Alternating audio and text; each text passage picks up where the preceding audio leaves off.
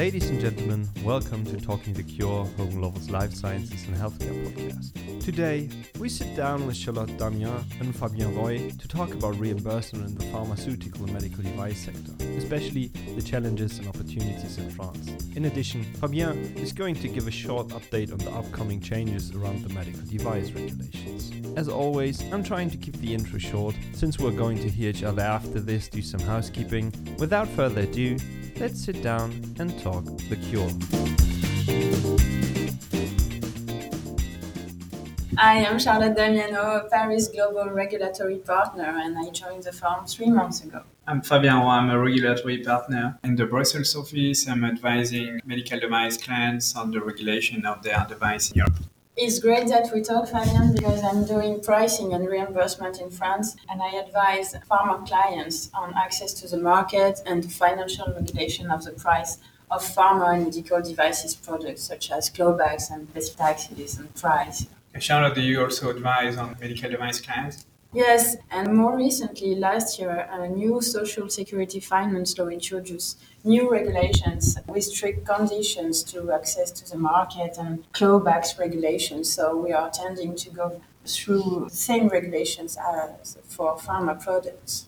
Interesting. I'm sure our clients will be interested in hearing from you on this piece of legislation. Do you know if there will be, um, let's say, a need for additional clinical data for all our device clients? I think that clients have clinical data and strong, but you may be right because there is a new early access programs for medical devices products, and this will certainly encourage clients to straighten the data that they have already for access to the market one or two years later with strong data. So we are often advising clients, you know, on how to prepare, you know, to CE mark their, their device in the EU.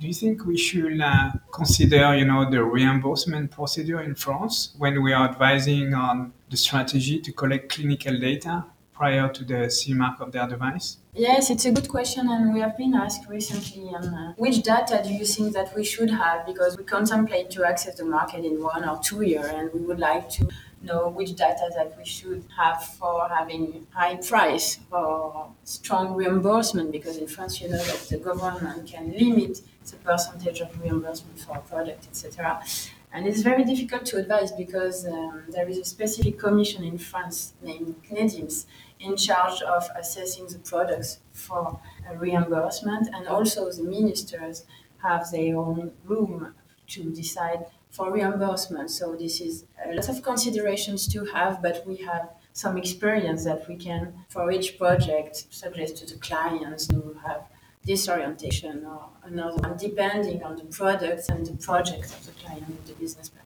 Mm-hmm. Interesting. Um, I would like to make the link. You know, as you know, you know there is this new medical device regulation which will be applicable from next year to all device clients. The regulation is is changing. You know, uh, substantially the clinical data requirements for medical devices. And without exception, almost all manufacturers will have to conduct clinical studies to generate directly relevant clinical data for their product. And there are some new notions like the clinical benefit, which mm. will have to be demonstrated, you know, as part of a, a clinical evaluation report. Do, do you have similar consideration, you know, based on the new French law for your clients?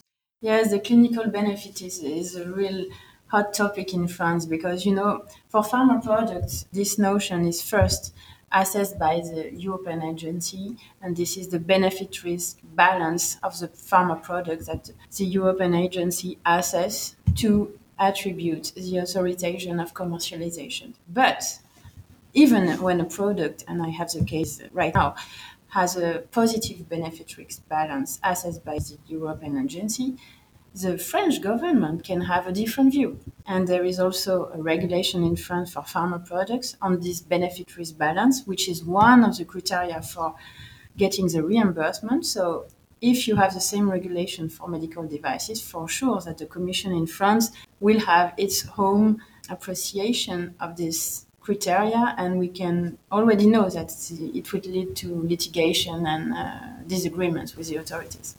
Wow. Should we be afraid for our clients, you know, if they want to embark in the French market and try to have their product reimbursed? We can say that today the French market is really hard to enter and the French government is strict because you know we have no money left in France for the health insurance. So the data and the file prepared by the clients will have to be very strong and we can help on that. Mm-hmm. So we better work together. Yes, know, exactly. from the beginning. Another question: What's what's the timeline? You know, the CE marking process is is longer, you know, than it used to be, you know. Uh, How long, like? Uh, like nine, 12 months, you know. Uh, nowadays, with the MDR will be even longer because sometimes companies do not even have uh, notified bodies. So what's, what's the timeline to obtain reimbursement of a medicinal product or medical device in France? I cannot give you a timeline because the French regulations gives a timeline, but it's never respected. So we have litigation with that, but the thing is, if you want to negotiate with the authorities, you will not tell them that we are not in the timeline. So you want to discuss. So the discussions go forward. Um, sometimes it's really hard. It depends on the uh, assessment of the benefit rate of the product by the authorities because when it's very good, the discussions will go better, of course. When the assessment is not really good or not what we hoped, uh, the discussions and negotiation can go not really fast with the authorities because they know that uh, they have the power to say no or to limit the reimbursement. And sometimes what we can see is when we have uh, an early access to the market, the reimbursement decision can take years because the product is on the market, but at the end of the day, the government does not want to pay the price that is temporarily determined by the company. So sometimes we have really strong negotiation, and uh, also it can take years sometimes. How can we help clients to limit, diminish the timeline, you know, for reimbursement? I'm just thinking, you know, when we do a technical file assessment mm. for customers before they present the, the, file to their notified body, we always work on the presentation of the data to make them, you know, stronger, uh, simpler as well. Uh, will that help you to, to work on that, you know, on, on the presentation as well on the content, you know, before a submission is made to the reimbursement authorities? Yes, exactly. A report is made by the clients, of course, but the stronger it is, the better it is, because at the end of the day, the government and the specific commission will look at the studies and it has to be very clear. The risk should be strictly reported and discussed by the clients. So, um, yes, this report is really important because it's it's filed with the request for reimbursement and the request for pricing. So it has to be really clear and strong. And Fabien, uh, last question for you. Which challenges uh, do you think that will be related to the new regulation, the new EU MDR regulation, and in, in, which extent do you think that it can impact local countries and uh, pricing and reimbursement decisions? Well, there are a lot of uh, challenges uh, related to the EU MDR at the moment. So the first one is the availability of notified bodies. We have a deadline, you know, which is 26th of May uh, 2020 for a number of devices. Some other devices, you know, will benefit from the transition period, you know, if they have a valid CE certificate of conformity under the Medical Device Directive. But without these notified bodies, you know, we cannot ensure that all devices will be transferred to the new regime and patients and healthcare professionals will probably suffer you know, from the lack of availability of, of CMR device. The other challenge is preparing you know, for the new clinical data requirements, and I think that's where we can make the link with the pricing and reimbursement regime in the EU member state.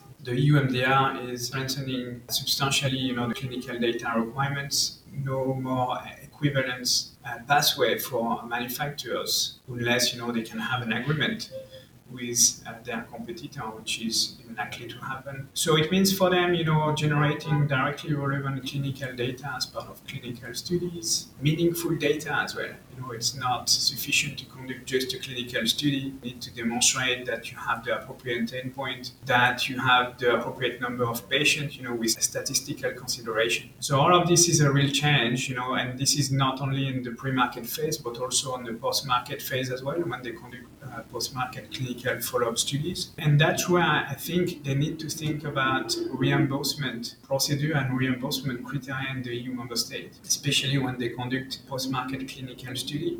Uh, they want to gain access to a specific market such as France, while they need to be prepared to generate data which will satisfy the French authorities or the Belgian authorities or German authorities. It's not just sufficient to, to generate data to uh, further demonstrate safety and performance according to the new regulation, but it will be important, you know, to demonstrate that they also meet, you know, local requirements. Thank you, Fabien. Uh, nice to meet you because it's our first discussion regarding our clients and uh, hope to work with you on such topics. Thank you, Charlotte. Yeah, that was my pleasure to meet you as well. Hope we can work together to, to make clients happy. That's it for today. If you have further questions for Charlotte and or Fabien, reach out via hoganlovells.com. In addition, so you're not missing out on any information regarding industry developments as well as our activities in this sector, follow us on LinkedIn and Twitter. Leave a like, leave a comment, and let us know what you would like to hear on the next episode. Thank you for tuning in. We are going to return with more in about two weeks, so please join us again when we're talking The Cure.